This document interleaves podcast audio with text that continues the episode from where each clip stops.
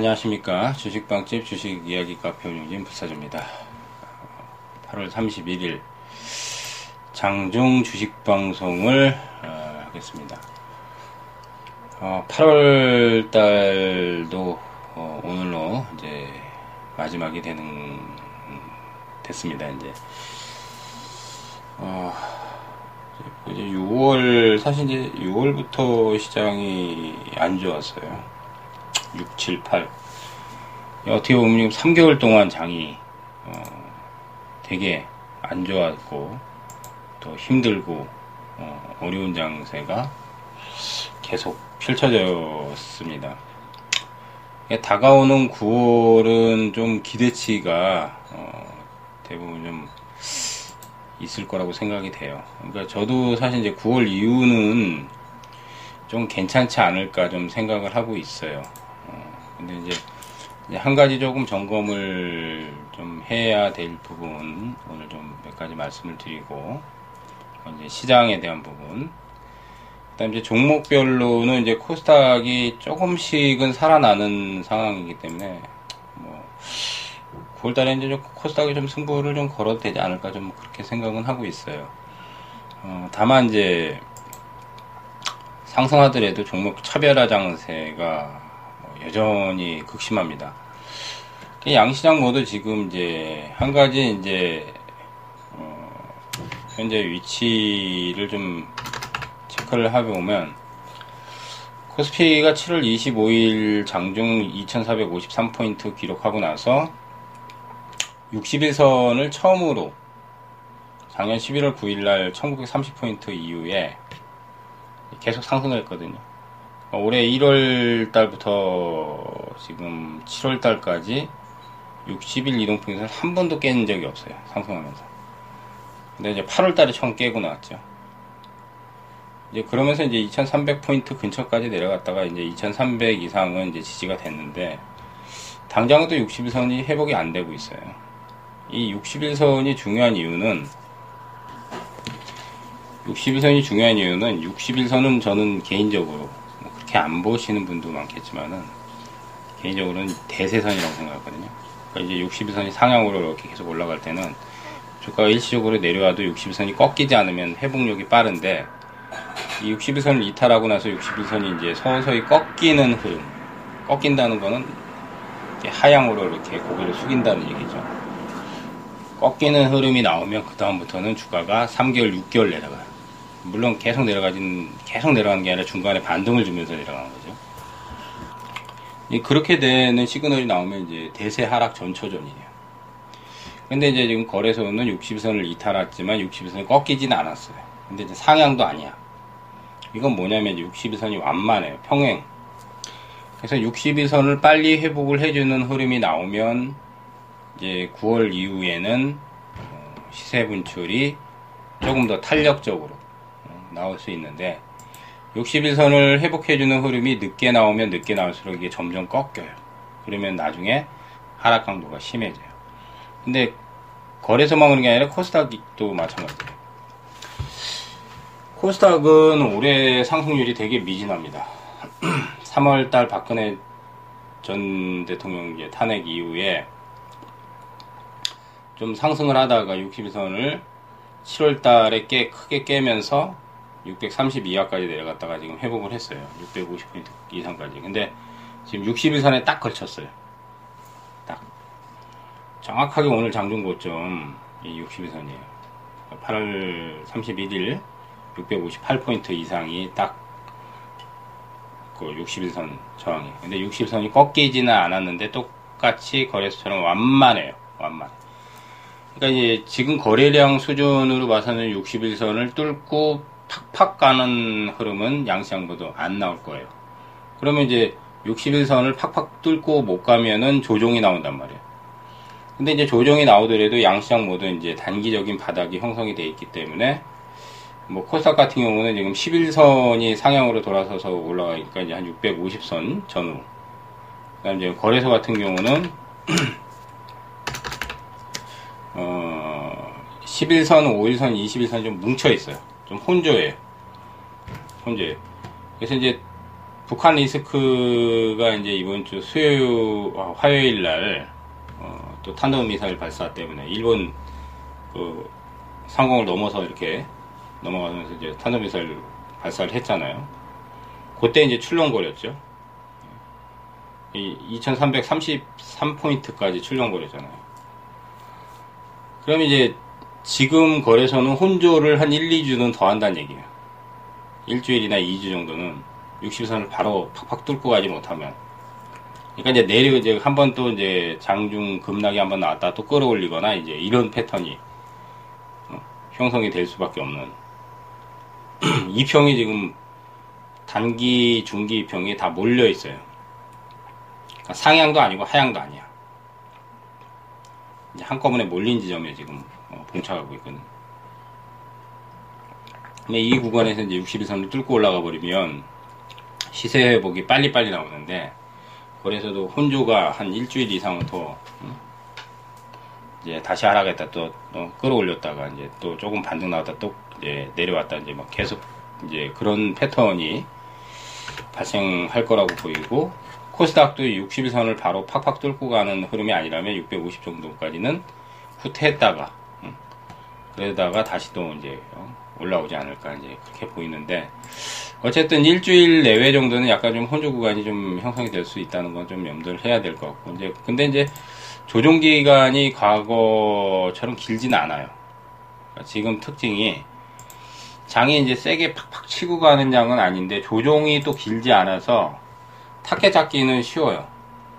그러니까 이제 만약에 이번에 북한 탄도미사일 발사처럼 이제 출렁거렸잖아요. 장중에 한 30포인트 뭐 이렇게 했는데 그럼 이제 또 끌어올려요.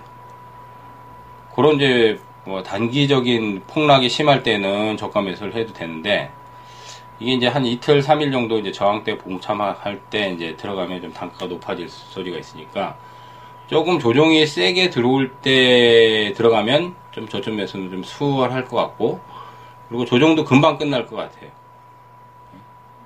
그러니까 쉽게 말해서 한 이틀 이상 조정은 매수로 타진을 해도 좋을 것 같고 반대로 이제 이틀 이상 상승은 거기서 매수하면 좀 물릴 확률이 높아진다. 그게 이제 9월 첫째 주 전략으로 좀 염두를 해 줘야 될 것 같고 이제 고기가 벗어나면 이제 코사 뭐 거래소도 그러니 코사기 그래도 이제 9월에는 좀 조금 활발해지지 않을까 어, 그렇게 보고 있거든요. 코스닥이 올해 상승률이 너무 미진하기 때문에 700도 지금 못 갔잖아요. 올해 700 근처도 못 갔죠. 680 정도까지 갔었는데 700은 한번 넘겨야죠. 최소한. 이제 700 이상은 올해 충분히 한 번은 가능할 거라고 보이거든요. 700 그러니까 이상만 가도 코스닥이 좀 많이 좀 살아나니까. 어쨌든 이제 단기적인 또 저항대에서 한 번 정도는 어, 또 약세 조정을 뭐 길게는 아니지만은 또 단기적으로 좀 받을 수 있는 어, 그 구간에 좀 진입을 했다는 부분을 좀 염두를 해야 될 것 같고 그러다 보니까 이제 대형주들이 좀 탄력이 좀 많이 안 나옵니다. 특히 이제 뭐 삼성전자하고 SK 하이닉스가 이제 대표 거래소의 총주도주 역할을 하는데 두 놈이 상승세가 나와도 좀 요즘은 세진 않아요. 조금 플러스 났다가 좀 눌리고 계속 어, 이제, 수요일 날 LG전자가 굉장히 셌죠. 장주에 10%까지 급등했죠. 그러니까, IT주에서도 이제, 삼성전자, SK 하이닉스는 시총이 이제 가장 크니까, 당분간은 눌러놓고, 예, 많이 올리진 않으면서 눌러놓고, 이제 좀 많이 하락한 IT, 어, 이번에 이제 조정을 좀 세게 받은 IT 몇몇 종목에서 이제 한 번씩, 근데 연속성은 없을 것 같아요. LG전자가 뭐 10% 급등했다고 계속 가는 게 아니라 연속성 없이 한번 급등했다가 또 내려오고 계속 박스를 아마 만들 거라고 보이거든요.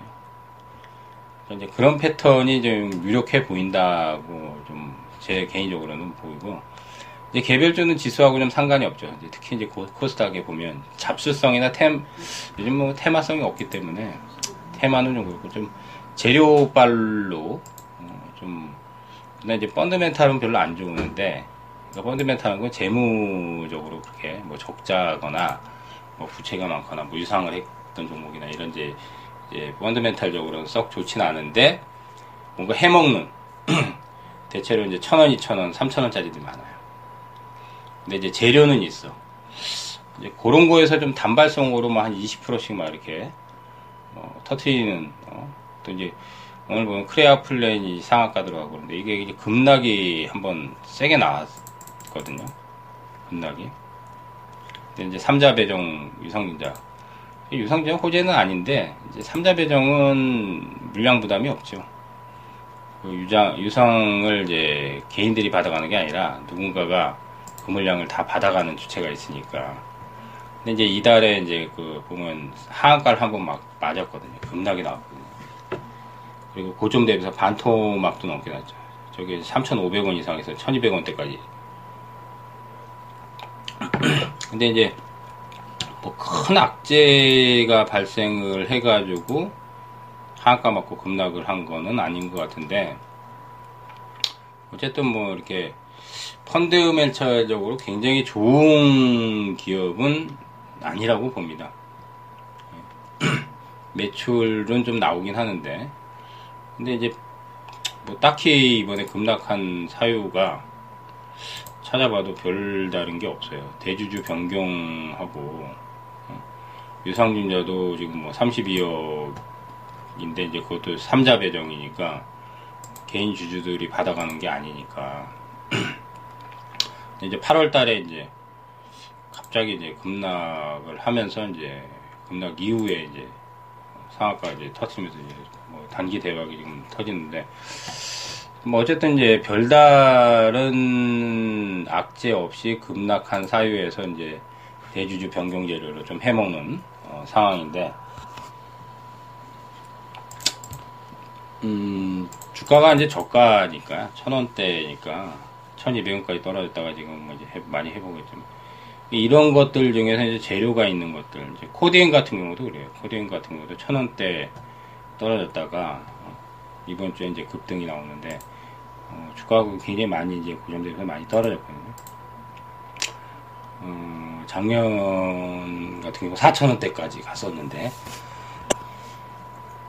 4천 원대까지 갔다가 지금 이제 이달에는 이제 900원대까지 내려갔다가 이제 지금 1300원대인데 그냥 한꺼번에 3, 40%를 그냥 한 번에 올리는 거죠.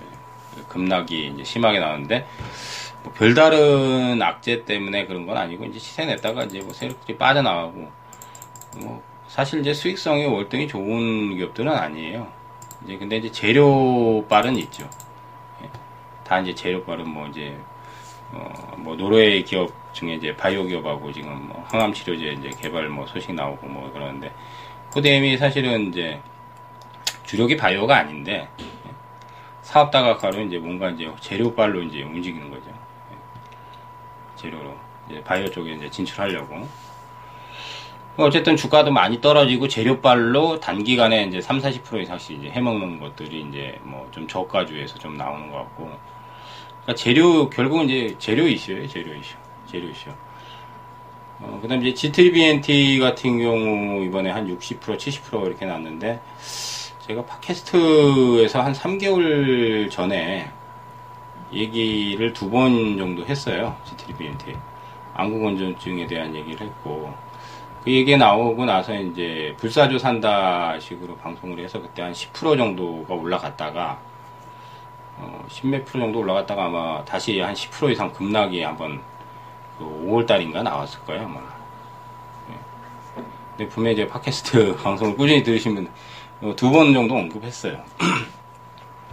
근데 지금 60% 70% 올라갔어요.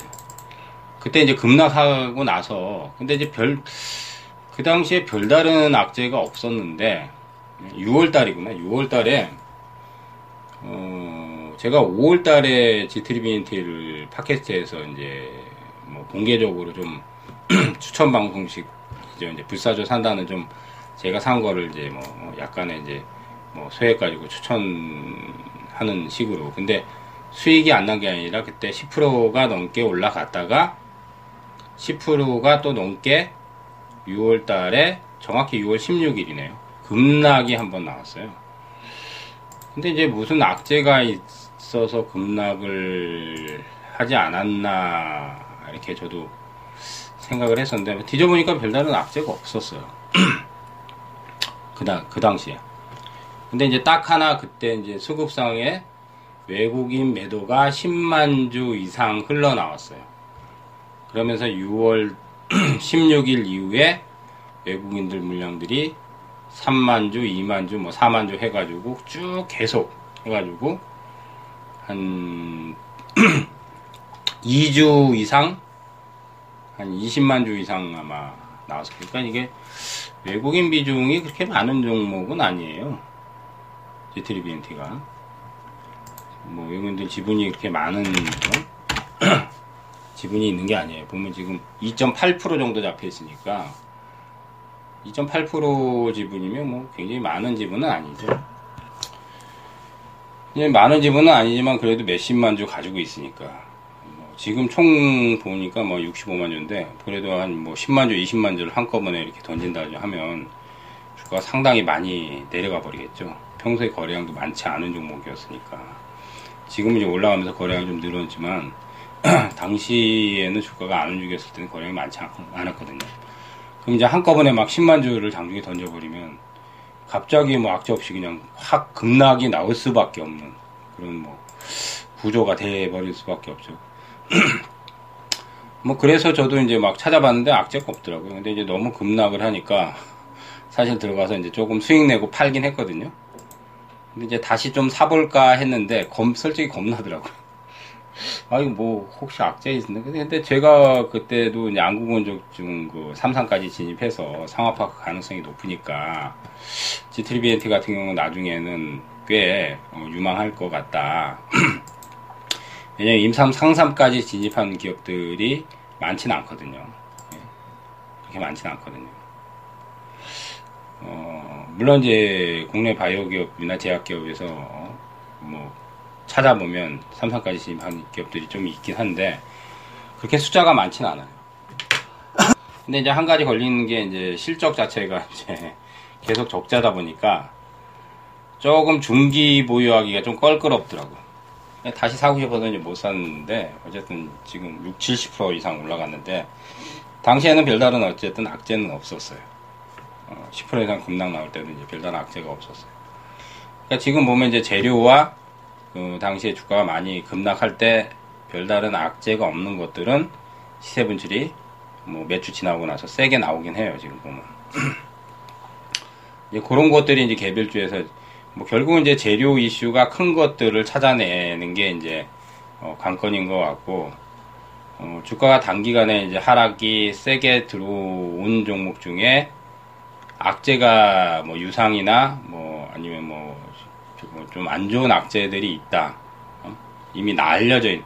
이제 그런 것들은 좀 힘들겠는데, 그렇지 않은 상태에서 수급상 누가 뭐 대량으로 매도 쳐가지고 급락이 나왔거나, 이게 이런 것들 중에 재료가 있는 것들은 세게 한 번씩은 움직이는 것 같습니다. 지금 봐서는. 그래서 코스닥의 이제 개별, 우리가 이제 중소형주라고 하죠. 대체로. 대형주보다는 작고, 중형주보다는 조금 더 작고 어, 그다음 아주 소형주들은 이제 시가총액이 몇백억 단위고 중형주는 이제 뭐 한 천억, 이천억, 삼천억 대도 있을 거고. 그러니까 그 정도 이제 중급 정도 종목들이나 아주 작은 종목들. 여기서 이제 재료를 좀 크게 가지고 있는 그러니까 쉽게 말해서 재료빨로 움직이는 종목들이 그날에도 조금씩은 지금 늘어나고 있기 때문에 코스닥, 코스닥 시장이 이제 뭐 아직은 700까지 가는 흐름은 아니지만 어 예상대로 이제 60일선 회복하고 나서 이제 정고점 680, 그다음 이제 700까지 갈 수 있는 그런 기반을 만들어 놓는다면 이제 종목 장세가 좀 펼쳐질 수 있는 뭐 그래서 이제 한 일주일 전에도 코스닥에서 좀 변화의 조짐이 나온다는 이제 팟캐스트 방송을 해드렸어요. 근데 조짐은 나오지만 아직은 그 조짐이 확 가, 이렇게 확산되는 분위기는 조금은 아닌 것 같긴 한데 그래도 8월 초반보다는 많이 좀 좋아졌어요. 많이 좋아지고는 있어요. 이제 종목 공부 열심히 해야 되겠어요. 그러니까 지금은 어, 시황도 물론 중요하긴 한데 그 그거보다도 종목 공부를 많이 해두면 제가 예상한 대로 뭐 9월 중반이 될지 9월 말이 될지 아니면 10월 달이 될지 뭐 조만간 이제 한번 코스닥에 이제 좀 좋은 장세가 올 것 같거든요. 그때 이제 돈을 많이 벌 수 있으니까 지금부터라도 이제 종목 공부들 특히 이제 재료와 이슈 어? 우리가 이제 개별주들은 이제 실적이나 성장 모멘텀으로 가는 것들도 있는데 단발성으로 이렇게 시세가 한꺼번에 막 3, 40%, 4, 50% 나는 거는 재료 이슈가 큰 것들이 많아요. 이게 뭐 이제 실적 보면 적자인데 적자래도 회사가 문제가 없으면 괜찮아요.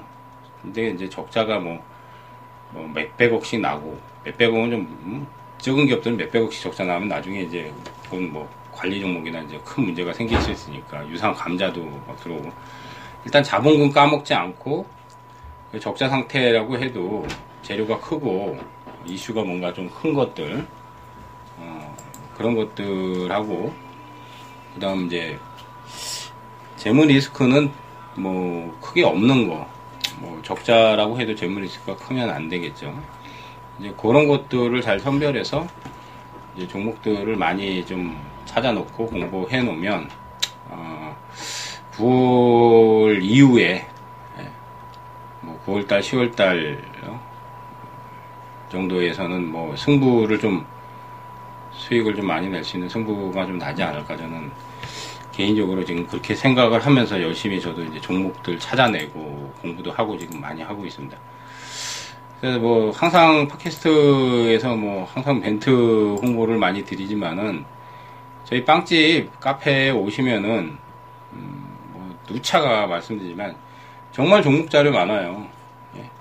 예, 진짜로 많습니다. 뭐 기사도 많지만 저희 빵집 멤버들이 올려놓은 이제 자료들 어? 종목 분석 자료들이나 코멘트 달아놓은 것들 또 이제 어? 저희 빵집 멤버들이 또 분석한 자료들 어?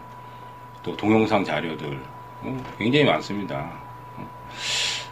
뭐 지금 기존에 이미 그 카페에 오셔가지고 열심히 공부하시는 분들도 있는데 아직도 저희 주식빵집 주식 이야기 카페 자체도 모르시는 분들은 정말 하반기 승부를 걸 수 있는 시기가 어, 조만간 온다.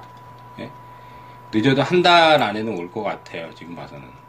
빠르면 뭐 한 2, 3주 안에. 예? 개인적으로는 2, 3, 빠르면 2, 3주 안에. 뭐 2, 3주는 금방이죠. 예? 어쨌든 한 달 안에는 올 것 같으니까 많이들 좀 찾아오셔서 공부들 좀 하시고, 어, 저희 주식빵집 오시는 방법은 제가 말씀드리면 다음 카페에 있거든요. 그러니까 다음 검색어에 주식빵집만, 주식빵집 주식 이야기 검색어에 다 안 쳐도 됩니다. 다 쳐도 되고 주식빵집만 치시면은 상에 링크가 뜹니다. 그 링크 타고 넘어오시면은 예, 오셔서 무료로 볼 수 있는 종목 공부할 수 있는 자료가 지금 엄청 많습니다. 진짜 몇 천 개 쌓여 있어요. 이거 그거 다 보는데도 뭐 몇 달 걸릴 거예요. 공부들 많이 하시면서 또 저희 또 VIP 클럽 어 같이 운영을 하니까 어 VIP 클럽도 가입을 하셔서 어 많이 또 도움도 어 받으시면은 승부 제 예상대로 코스닥이 좀 좋아질 때 많은 또 수익을 올릴 수 있는 계기가 될 거라고 봅니다. 뭐 교육도 봐, 그 공부도 하시면서 수익도 올리면 뭐두 마리 삭들 잡으면 더 좋겠죠. 아니면 한 마리만 잡아도 되고요. 예. 뭐 저희 카페가 공부만 해도 예. 충분히 예. 많이 도움이 될 겁니다. 예. 다른 카페보다는 월등히 많은 자료들이 있으니까요.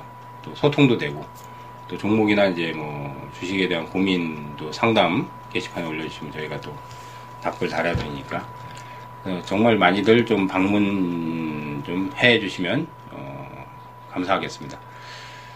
어, 팟캐스트 방송은 최근에 제가 매일 하다가 이제는 조금 중요한 포인트 있을 때 좀 올려드리려고 합니다. 꾸준히는 올리는데 매일매일 하지는 않을 거예요.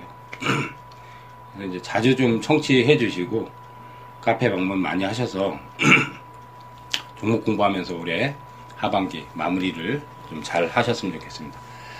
자, 청취해 주셔서 감사드리고 또 좋은 정보 있으면 또 어, 팟캐스트에서 또 방송해 드리도록 하겠습니다. 네, 청취해서 감사합니다.